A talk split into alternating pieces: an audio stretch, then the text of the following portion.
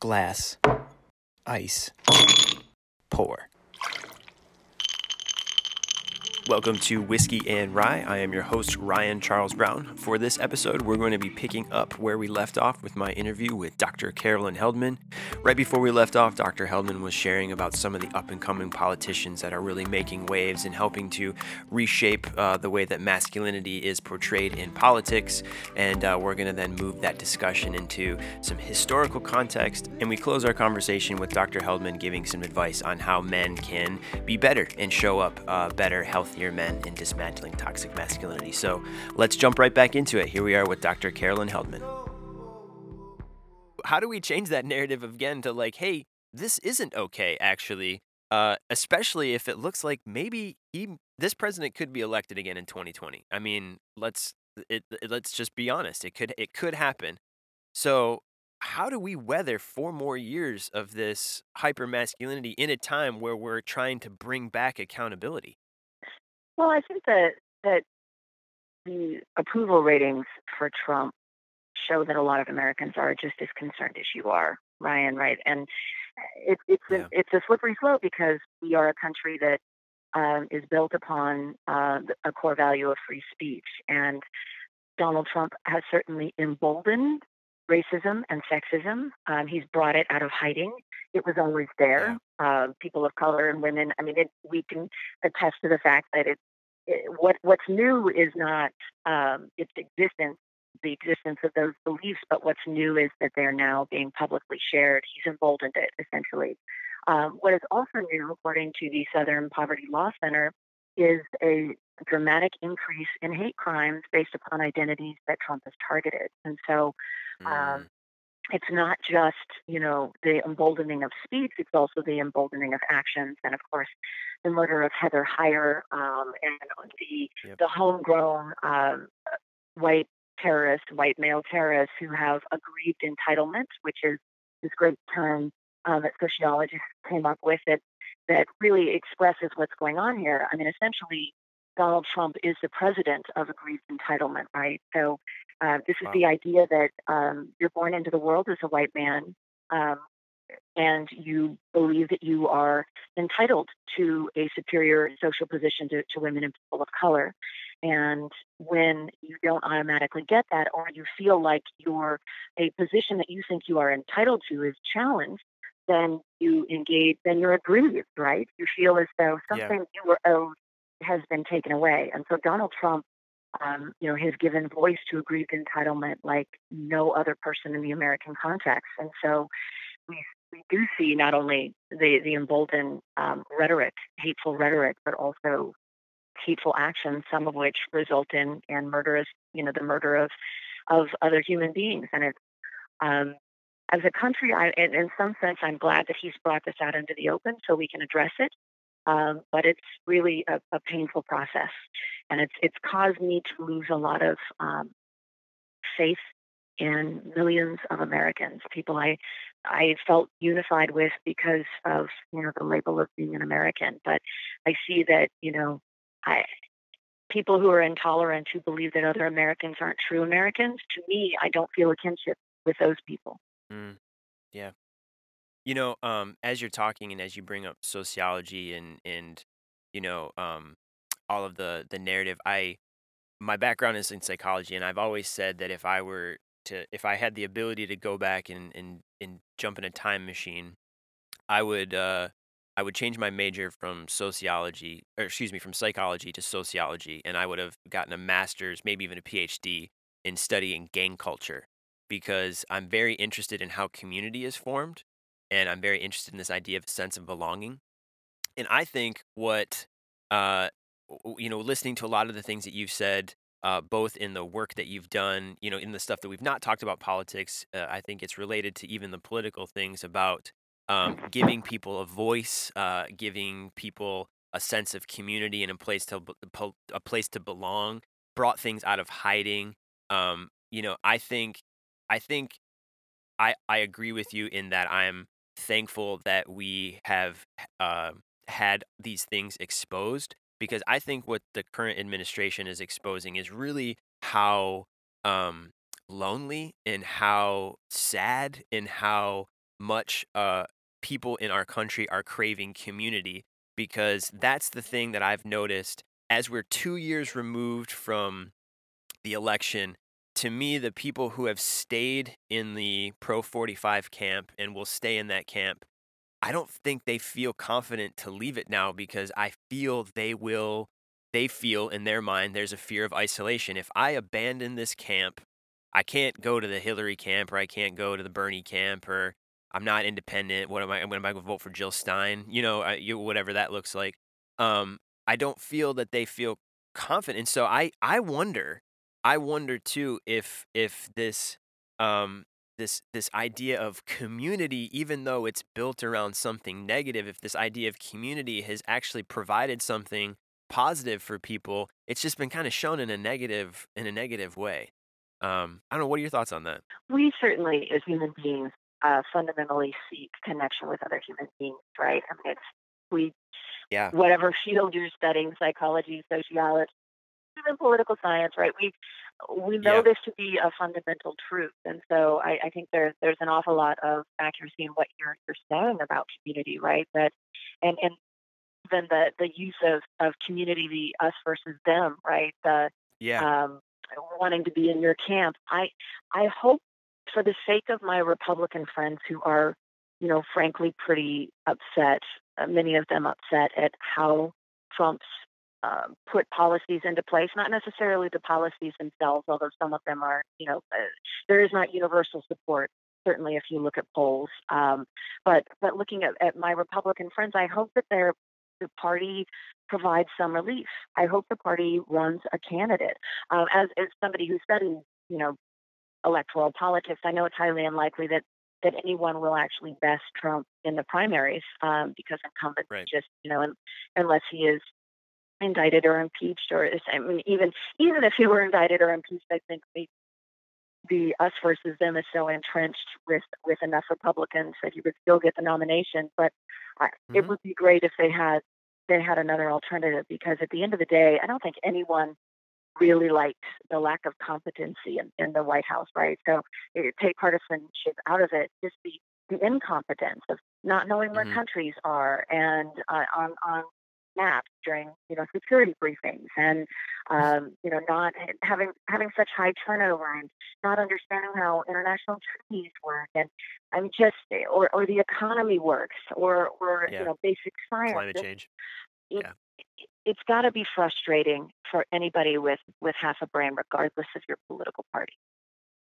Yeah. I agree with you. Just the just the kind of like the the quotes and the tweets and the all caps and all these things, just kind of like from a basic viewpoint of how people view America. You know, and even like traveling. You travel a lot. I'm sure you travel internationally. Like, if I were you, I'd try to like. Are you good at accents? Can you do like I an accent? You I'm spend time. You do like a French accent? Yeah, I was gonna say you do like a French accent. I can't do French, but I'm definitely Canadian when I travel abroad. Yeah, I mean we're we're we're a laughing stock. Uh, we just Yeah. are. I, and you speak speaking about uh, you know uh, Lyft or, or Uber, those various ride services. Every cab I get in, if you know there's a conversation about Trump, it's about you know when is this going to end? How could you have done this to your country? And Right. yeah, um, it's beyond partisanship. It's actually, I mean, we could talk all day long about the fundamental threat to our democratic institutions that he's posed Yeah. and how we get that back. And I'm hoping that 2020, regardless of, of, who wins, whether it's Republican or Democrat, I'm hoping that the, the basic rebuilding of our political institutions can start immediately because his, you know, his presidency ideally would last, you know, four years. Um, but the the damage that he has done to not just you know the the core of our uh, how we identify as Americans and the divisiveness in the country, but also our, our basic institutions and and our practices. Um, you know how how, for example, the president uh, interacts with Congress uh, and the power Yeah. dynamic there. The framers, you know, intended Congress to be the most powerful branch, but there's been, you know, the presidency has superseded it with the rise of mass media. But with Donald Trump he's he has taken presidential power. He has bent the Constitution, and we need to Hmm? restore it. I absolutely agree with you, and I've been saying all along, and you as someone who is in, in in the political science world. I feel like all political science textbooks need to be thrown out and are going to be rewritten now after this uh this election because I think his approach for winning completely changed the game and I feel like it's exposed some um some uh, it's exp- it's exposed certain aspects of how we have set up democracy um, that that obviously allow people to exploit, and I think that that's something that is really going to need to be taken a look at because I look at uh, so if you look at what's going on worldwide right now, Venezuela is having all sorts of issues with their current election. Congo is having all sorts of issues with their current election. Um, is America next? Is America going to be another one of these places that we're having upheavals and riots uh, because we just can't have a democratic election? I mean, maybe. Well, Ryan, my concern is that there aren't actually enough people in the streets given what happened in 2016. I think, you know, we we don't have the data that we need, but we know that our electoral system was compromised. It was Right. 21 states had their election systems hacked. We have not done a thorough and complete investigation of the effects of that um, because the, it likely benefited Donald Trump because uh you know the, the intelligence agencies believe that these were Russian hacks. Um, we know that that our social media was hacked, for lack of a better term, in a way that affected about a quarter of the population. Um, they they saw things that were intended to sway them um, in support of, of of Donald Trump. Uh, So we we have had our system hacked.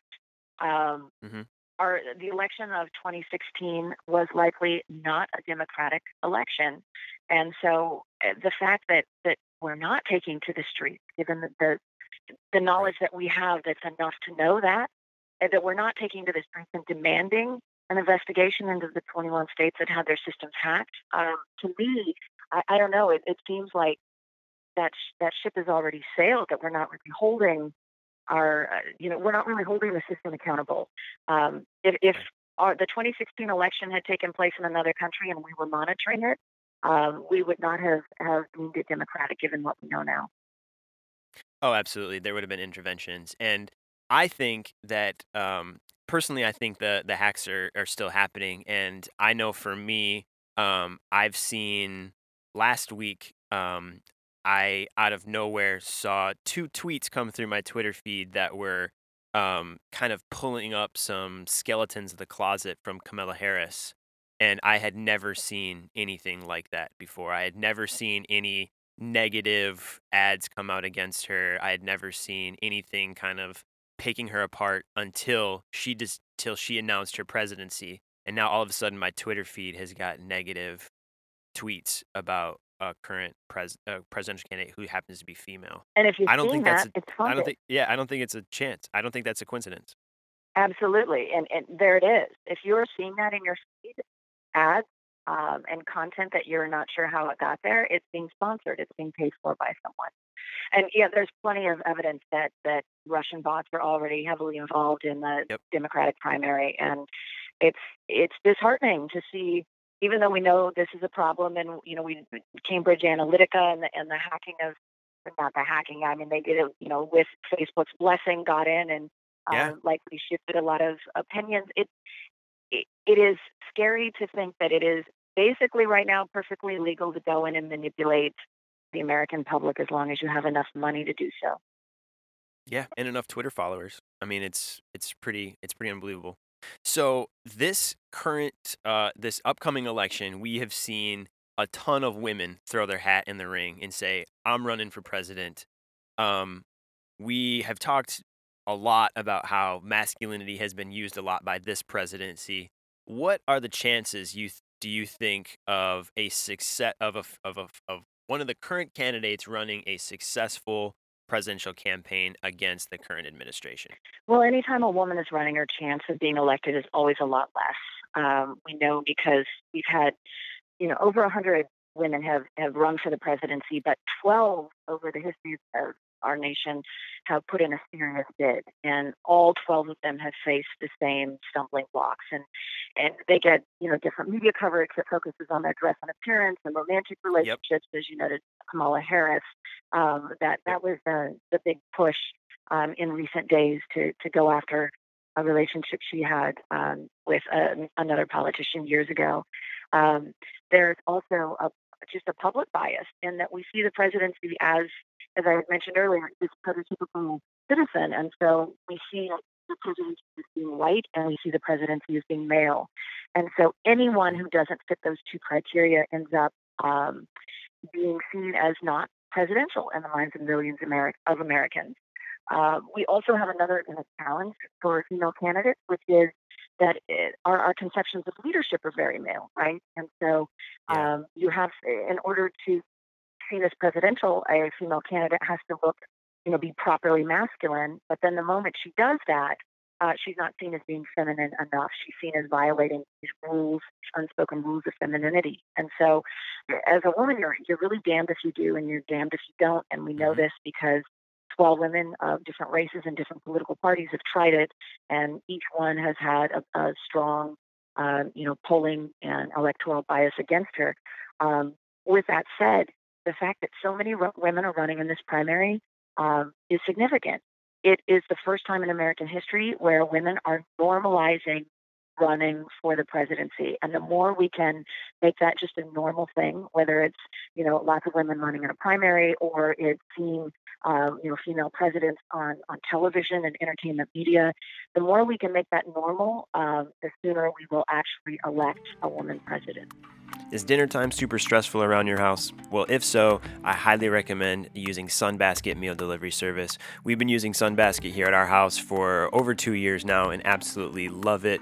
Uh, they have new recipes coming out all the time, plus, they allow you to customize your weekly delivering. So, if you are on a certain diet, say you're doing keto, or you, uh, you can also do vegan and gluten free options. So, head over to sunbasket.com. It makes dinner time so much easier and so much more fun. All right, here's the conclusion of my interview with Dr. Carolyn Heldman. I like what you said about how we need to make it the norm that women are running because right now it's not even a norm that they're running. It's like, "Oh, good for you. You're going to you're going to make a bid for the president. That's that's great. Great. Really what are you going to do when you lose?" That's kind of like the backhanded the backhanded question though, right? It's like it's like good for you for trying, but really are you like what's your backup plan, you know? Um Well, it's interesting to see that, that you know, since the gender gap emerged in 1980, where women vote more Democratic than men, or men, you know, vote more Republican than women, however you want to view that, um, women have actually turned out to vote at higher rates in presidential elections. And so, uh, with the coalition that, that Obama built, and by the way, Obama also faced uh, a race penalty when he ran because you have to Oh, fit both criteria, right? Yeah. So he had about, um, according to political science models, he should he, he lost about seven percentage points. He still won the presidency, but he should have he should have won it much more comfortably than he did, given all the ec- the economic uh, and political uh, indicators that we put into models. Uh, for a, a woman, it's and especially a woman of color, it's just going to be a double whammy. But if she, let's say, Kamala Harris is able to cobble together a coalition of people of color who are energized about her presidency and women uh, who are energized about her presidency, then numerically, you know, she could she could win this thing. Um, the question is whether or not it would be a free and fair election, and also the question, the big question mark is white women. Um, and while more white women voted for Hillary Clinton than they typically do in elections, um, white people vote Republican, and they have for many decades. So if only white people are voting, you know, we would have had um, Mitt Romney as president, we would have had John McCain as president. Um, only white people um, vote a majority vote Republican. So if if um, you know Kamala Harris, for example, or Elizabeth Warren or uh, Kristen Gillibrand uh, could actually get white women to support them in larger numbers, that would be the deciding factor in the election. Yeah, I agree with you. Well, uh, I think we we live in a very exciting time because Pew Research has come out saying that uh, the Latino population has uh, in in America is now uh, coming up this next election will have the highest uh, percentage of eligible minority voters uh, that the United States has ever seen. We're also seeing a rise in Asian American voters who are going to be eligible by 2018. Uh, and then I think if we um, if we appeal to the because I think I I don't wanna make, uh I don't wanna provide an escape for for, uh, for white women who possibly do vote Republican, but I also feel that in certain ch chi uh, certain circumstances, there's a lot of familial pressure and a lot of pressure to just vote whatever, uh, the husband votes. That's that's kinda what my context when I grew up in in Michigan, um, I heard that a lot from the the, you know, my mom, aunts, other women that I would talk to, it's just, well, we're a Republican house, you know, so it's almost like the Mhm. women the women don't really they didn't have a choice, you know, they didn't really have a a voice, which I think is just sort of ironic, uh, as we're talking about giving a woman a voice, uh, the most important voice in our in our country. So I, uh, I think what I think is really important for the 2020 election is, um, is mobilizing folks, and that looks like not just getting out and voting yourself, but, like, if you live in an area that's especially a low income area, like, take 5 or 6 people with you to vote, you know, load up your car, like, let's have people turn out like we did for the, um, the, um, midterms here in California and and and and countrywide when an extra, like was, like, I don't know how many more millions of people came out. Um, we gotta get people to the polls, though, that's the thing, like, uh, people have to have to exercise their right, and I think I agree with you, I think we're in a time right now where this next election, um, is really, uh, is gonna be pivotal for the next 10, 15, 20 years, not in that not just in that who do we elect, but how how are we going to kind of to to use a a a nautical ter uh, analogy, how are we gonna right the ship? How are we going to get back in a time where we're, quote, unquote, "making America great again," but not in the way that is oppressing people, but making America great again in a way that maybe it's never been before, maybe just making America great-er for now without worrying about, like, making it great permanently, like, we gotta have it all figured out. Let's just take a positive step in the right direction with this election, and then over the next 4 years, let's continue to take positive steps. For the next 4 years, continue to take positive steps, as opposed to doing 8 years of Democrat, 8 years of Republican, 8 years of Democrat, 8 years of Republican, where we're basically just on a treadmill going around and round and round in circles. Well, I look forward to having someone else in the office so that we can start that healing work. Um, I thi I think, you know, going back to impeachment or indictment, I actually think it's really important that the American public have an election in which they vote Donald Trump out.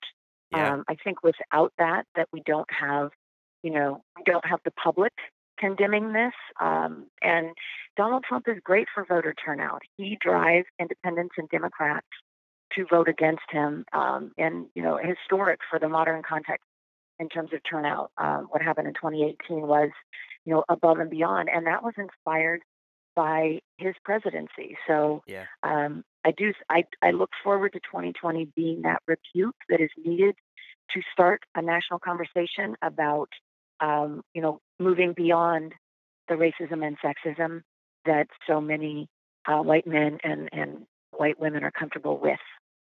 I absolutely agree with you, and I think in terms of accountability, taking a look at consequences for your actions and not just being like, "Oh, that was bad, like, let's just pretend that that didn't happen and move on from it," but actually saying like, "Nope, let's take a look at this," and even that's been some of the work to tie this all into my you know, work for men and masculinity, like, part of, I feel, the journey towards becoming the best version of the man you can be, or person you can be, is taking a look at some of the hard things that you've done and taking a look at some of the areas in your life that you might have to experience some consequences, but how are you going to respond from that? What's gonna be your rebound from what you just experienced? Is it going to be more of the same, or are you going to do better? And I think that that is something that, um, for me, as I've been moving more towards understanding my own masculinity, that's been that's been a question that I've been asking myself. How am I going to look at my actions, the consequences for my actions, the accountability that's now put on me, and how am I gonna be better? And I think we can extend that to the American people in this time right now. Um Yeah. so I, uh, I didn't I didn't give you time to prepare, so I'm gonna put you on the spot a little bit, and I apologize for that, but you're so good on the sp you're so good on the spot. Um, and this is, I think, a really great time to kinda move into this, uh, sort of, um, the finale of our conversation, sort of our our, uh, our encore. is uh, I I one of the things that's really important to me in this podcast is not just understanding um, other people's view of masculinity or kind of just talking about masculinity or even just like getting in the pool, as my wife says, and just kind of like just having a conversation about masculinity. I want to uh, be a resource. I want to provide something that is actually helpful. So when people listen to this podcast, they're not only going to just get great information and they're not going to be exposed to new things. Um, they uh, they're they're going to walk away going, you know what? That's I can do that. I I can kind of be um, that person. So I wanted to bring up you've you've written a lot of books. You've written uh, the uh, one of the books that you wrote that I wanted to bring up in our conversation uh, was Rethinking Madam President. Um, you've written a lot of books on masculinity and media, and um, you, you you've really been one who's been in this conversation. So I would like to pose the question to you: How uh, how how do we uh, either as a culture or individually um, take practical steps to becoming better men? How how Mm, would you suggest we do that? great question. Um, so books are, are certainly an option. Um, I would read anything written by uh, Jackson Katz uh, and also Tony Porter. Um, but I think for a lot of, of young men, you know, reading is maybe not not the way they they'll access that information. Uh, and I'll I'll make a pitch again for The Mask You Live In, which is the Yeah, documentary film available on Netflix, and it is life changing. Um, we've heard that from um, tens of thousands of young people across the United States and, and also in other countries. Um, that it really it's eye opening. Um, I would also suggest looking at Justin Baldoni's series on masculinity. He has a web series uh, that looks at this. Um, there is uh, there are a number of resources online. Uh, the Promundo uh, resources, lots of research on, on men and masculinity there. Um, also, Ashanti Branch from the Ever Forward Club um, has a lot of great uh, information and resources if you're struggling with your manhood um, and what that means and how it's you know influencing your life. Um, but I think online is is really the best way, right? The videos, the short yeah, form videos to really get you thinking about it and and that would be Justin Baldoni's series and also our documentary film, The Mask You Live In. that's great, and I'll make sure to include both of those in the show notes. And I guess just one tiny follow up to that: if if someone is in the space where they're like, I'm ready to approach a conversation about masculinity, um, but are feeling some reservations, um, maybe it's a man who wants to talk with his partner about it, um, and that partner may be a man or a woman Um, what sort of encouragement would you give that person who feels that they're ready to step into that conversation? What encouragement would you give them? And maybe what would be one tip that you would give them as they step into that conversation? Ah, well, and the encouragement would be that it will be life changing for everyone, right? For you and your partner. And I think that that men know that at some level, right? That um, it's not it's not just about being better for their partner. It will also be in, much better for them and their relationships. Uh, and the advice I would offer is don't do it alone. There's no reason to do it alone, as in, um, there are online forums, there are classes, uh, there are people you can speak with, um, there are Twitter handles you could follow. Mm, For example, the Good Men Project yep. um, is an excellent resource um, on, on Twitter and Facebook. Um, and also, there's a little book called uh, about the Me Too movement um, and what it means for men. Uh, so there's don't do it alone, as in know that you have this community of other men uh, who are struggling as you are and have have done a, a lot of research and put together some resources that'll be helpful because um, you shouldn't have to do this alone. And you know, it's something that I think millions of people think they're doing alone and struggling with alone, but really they're not. And when they find out that they're not, um, then the world really opens up for them. I absolutely agree with you. And uh, that's my one of my main uh, hopes and dreams for this uh, for this podcast is that people will find community here. Community is very important to me. I've built pockets of community all throughout Los Angeles, and uh, I'm looking to build an online community um, that will will provide just what you have said for men. So um, I appreciate you. Wonderful. Uh, I appreciate you uh, encouraging that. I appreciate you encouraging community and. Uh, I really just uh, want to thank you for your for your time and, and for coming on the show today. Um, you've shared so much about you know what you've personally uh, ha- have experienced with this, and uh, I think we've done an awesome job just kind of talking about um, what masculinity looks like and how it interacts in certain areas, and uh, a little bit of inspiration on how we can be better. And so um, I'm just very thankful for your wisdom and the research that you've done. And um, how can we uh, keep in contact with the, the the work that you're doing as you're going to be putting out more things? What are the ways that we can keep, uh, can keep up with you? Um, my website is drcarolineheldman.com, and I would also encourage uh, folks who are interested to check out the Representation Project.